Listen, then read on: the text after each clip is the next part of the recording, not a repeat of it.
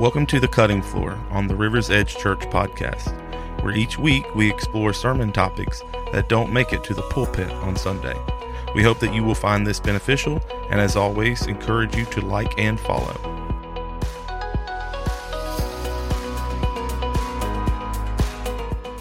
Welcome back to the newest season of The Cutting Floor. Uh, this podcast was designed to introduce some of the information that doesn't always make it into the uh, actual sermon.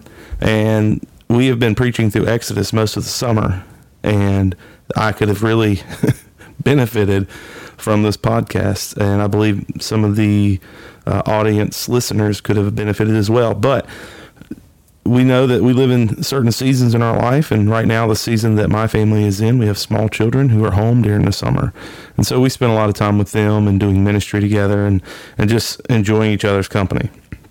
But as we get back into the fall, and as we close out our uh, series on Exodus, I did want to do a quick podcast uh, just to cover some of the topics, some of the most intriguing cop, uh, topics, um, and lay some groundwork for what's going to come in our continued return to Exodus. So um, we're going to start with that. Uh, so what we've started with with Exodus is we're going to end up finishing the first four chapters, um, and Exodus is one of those interesting books because in the eye of the normal, I would say Western Christian, uh, Exodus is just another book in the Bible. It's just one of many. There's lots of cool stories. We've heard most of those stories if we've been to church a good bit. Um, and there are some fantastical things. And maybe perhaps some of the most uh, well told or repeated stories are in there, such as the splitting of the Red Sea, um, you know, uh, the the wandering in the desert for forty years, the ten plagues, uh, the Ten Commandments. So there's a lot of these big large stories that loom in Exodus, but oftentimes the large stories get lost in their meaning because we hear them and become so familiar with the way they look in our Western view. And so it's really important to go back and look at them. Um, and, and I'll do my best to try to do that, but I would hopefully be able to encourage you to continue researching it on your own and finding more resources and exploring resources that'll help you do that. Um, so we're just going to start with a couple of primary topics first. Um, you know, the beginning of Exodus starts off with a continuation of the story of Joseph, and within that, there's some key markers that I think are really interesting. Um, uh, and we have not explored them in the sermons yet, and I will touch on them a touch this week. So this will go really well with our sermon come Sunday. Um, but one of the things that's really interesting is, is uh, the beginning of the story starts out with where there was the Israelite people um, are flourishing in Egypt, and a new Pharaoh comes on the scene who is unfamiliar with Joseph and his leadership role and all he had done for, for the Egyptian culture. And so he takes it upon himself to enslave the Israelite people. And doing so, he begins to bring oppression about on them. Um, and he is worried and scared about the ever growing size of this Jewish Israelite population. Now, here's a couple of things that are super important to know, and they're all cultural. And it's more of the Egyptian culture because that's the culture we're stepping into. This is no longer the Israelite culture. It's it's it's a very specific culture. Um, if you were to go to Egypt, and there's actually some really good series on this um, that I'll I'll try to tag the YouTube playlist on it. Um, if you were to go to some of the great pyramids, in fact, there's one to Amun Ra, uh, and, and it, they are spectacular. And um, these temples that were built there are just magnificent and huge. And for many of us, we get stuck in this idea of like, man, how'd they build that? But because stories were told in a very pictorial, visual way, um, the Jewish mindset and, and really the Near Ancient East mindset. So that's Egypt, but it's also all through the Canaan lands, Midian, all of that. They would have been much more intrigued by why did you do this? So there has to be an understanding here. Um, the way that the Egyptian belief system was set up was that they were there were gods and that there were these gods were the gods that essentially were in charge of all the things, including the rising of the sun, the earth, all the things of nature. Nature itself essentially was controlled by the various gods. And the demonstration of the temples was this visual explanation, this visual representation of within the doors of the temple, there is shalom in the sense of a Jewish word, but the word there really would be there is control, there is order. And everything outside of that is chaos. And the mediator between the two is the Pharaoh. Now, there are thousands of temples all throughout Egypt. And surely Pharaoh could not do all of the priestly services to placate the gods. And that's why there were priests who were sent there on behalf of Pharaoh. But all things that, especially those that went well, were attributed to the doing of the priestly rites and the pleasing of the gods by Pharaoh. Um, even to the point where Pharaoh is lifted up in such a way as a deity. So that helps us understand that when Pharaoh looks at the Israelite people and he sees they are growing and they're prospering, he takes it upon himself to do his duty to control them, to br- to bring them under his control.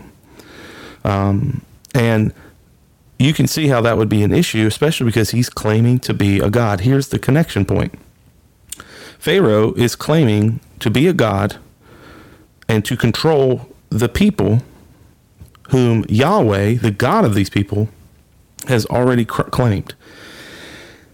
And you can see how that's an issue really quickly. Um, this is of going to be, Exodus will eventually be laid out as a confrontation of gods, if you will. It'll be the man god Pharaoh, whom is not even named. That's how little he is considered in God's word. And Yahweh, the I am, the I was, I am, and I will be, if you will.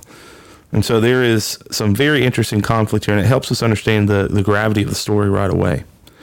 Um, so that's what we're kind of starting off with as we're seeing this.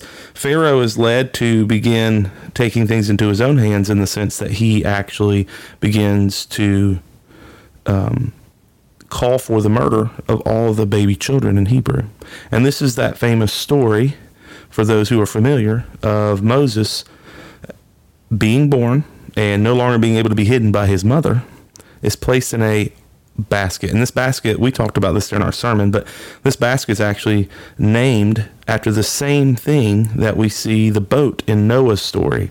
It's called an ark. Um, it's a very specific word, um, and it's it's obviously it's drawing some connotations there between the two. How Noah was, uh, you know, uh, in in the eyes of the Lord, Noah walked with the Lord. There was something about Moses that reflected God properly. That God had, you know, um, placed something good on. In fact, we talked about the idea that Moses is actually called Tov, um, mimicking the word um, that we see in the creation story. So there's a lot of these hyperlinks back and forth between the previous stories in Genesis and the Moses story.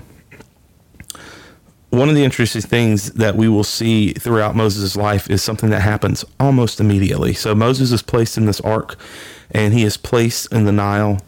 And whether it was the scheming of Moses' family or the um, the absolute divine appointment by God, Pharaoh's daughter happens upon this baby in a basket. And she draws him to, and there's something that even I overlooked at the time. But when she draws him to, she goes, Oh, it must be one of those Hebrew babies. Now, it's funny. So, in the original Moses movie with Charleston Heston, which Charles Heston, which most of us uh, under 40 probably have not seen, and everybody above 40 probably did see. It was a very important movie she recognizes this baby by the blanket that he's wearing, which is not biblical. It's funny. Uh, it's certainly theatrical, but it's not biblical. There is one way, though, that you would immediately be able to tell a baby as being an Israelite, something very unique. Some of you may have picked this up, maybe not, but every child, every male born into Abraham's lineage, so the Israelites, were to um, be circumcised by the eighth day. It was a command that God had given Abraham, it had been passed on, and it is the only way that you would be able to tell a, a baby from a from the exact same area as the Egyptians, from a you know, similar family line as the Egyptians, why he would not look, why he would be so distinctly, noticeably Hebrew. And we notice this too because it continues forth, because from that day on, Moses is raised as an Egyptian. In fact, the Bible, uh, some of the writings of later Jewish teachers like Josephus even imply or directly say that Moses was in line to be Pharaoh. But here's the thing several times a day, Moses would recognize and be reminded that he is not an Egyptian, but he is, in fact, an Israelite. Um, every time that he would see that, he would be reminded of that of of what he actually is, and this this helps us understand a little bit about his relationship with those people, because there's a identity crisis that is going to begin to happen, and Moses will struggle with this for the rest of his adult life, up until, and possibly even through the wilderness. Moses is going to be extremely conflicted because he's going to be raised as an Egyptian, he's going to speak Egyptian, and he is going to be treated as an Egyptian. He is going to have the things that Egypt, Egyptians have, especially Egyptian royalty, including Hebrew slaves.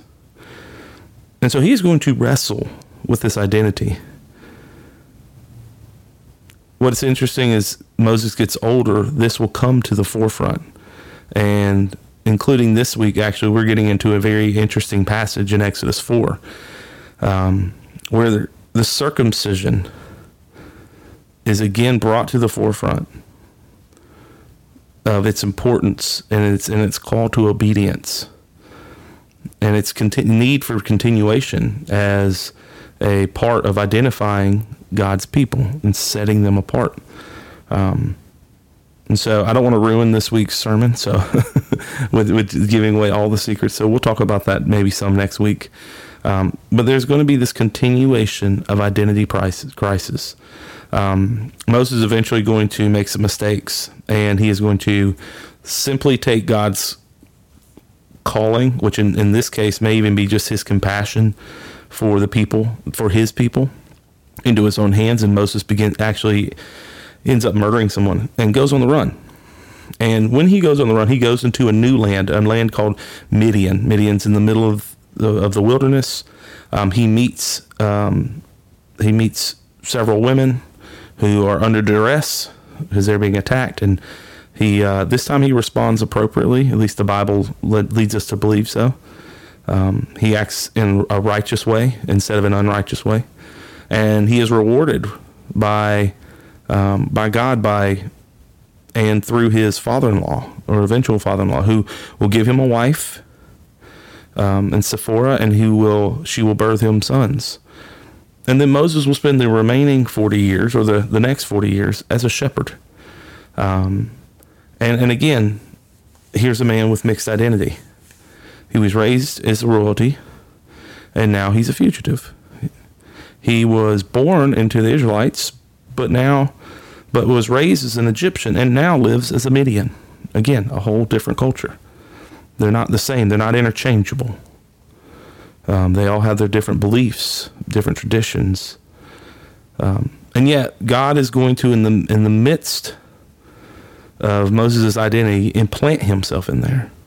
And it's interesting because as we look through uh, Exodus three, where God ex- reveals himself to Moses through the burning bush, Moses asks a couple of questions. And the very first one is, Who are you? Uh, and, and this is really interesting because there's a part of this story where it's we don't have the full understanding of exactly how much Moses understood about his Israelite upbringing because Moses' father, uh, and I wish I had his name in front of me. I'll, I'll have to maybe add it later. But Moses' father name essentially means glory to Yah, which is glory to God. That's his father's name. Um, and it's a very traditional Jewish name, um, very traditional Israelite name. And yet, here is Moses having no idea, or at least claiming not to know, who this glorious being is in front of him. Now, a lot of that could have to do with the fact that Moses was not raised as a Israelite. We find some other clues to that in his argument in a moment. The next thing, though, is that Moses' immediate question after asking who God is, and God responding is, I am the I am. I am the God of Jacob, and I am the God of Isaac, and I am the God of Abraham. Is Moses asks, well, who am I? And we actually we spent a large amount of time talking about how the, those words break down. So um, when Moses first enters into God's presence, and he hears God call his name, he responds with a phrase, Hineni. And Hineni is the same phrase that is used in two other places in the Bible. One of them is when God is calling Abraham to sacrifice Isaac, and the other is when Samuel is being called by God in the te- into the temple um, to be a priest and a prophet. Now, th- that's not accidental. The, the, we, we talk about these words bearing power. And we talked about, we spent a lot of time talking about this idea that um, God's presence, we are all eager for. We are all eager to be in his presence. But we want his presence without the cost. And if God calls you into his presence, he's also going to call and, and, and he, you call you walk into a relationship with God now God's going to begin changing you and he's going to challenge you and he is going to he's going to disrupt your life for the better, but it won't feel that way. Not at the moment. Um, instead, we uh, the word that we found, the phrase uh, "mi anochi," is Moses' response: "Who am I? You know, who am I to be the guy that goes?" And again, we see this identity crisis. And Moses lays out a multitude of arguments, and over and over we see this continuation of God's grace being given, God's grace being provided.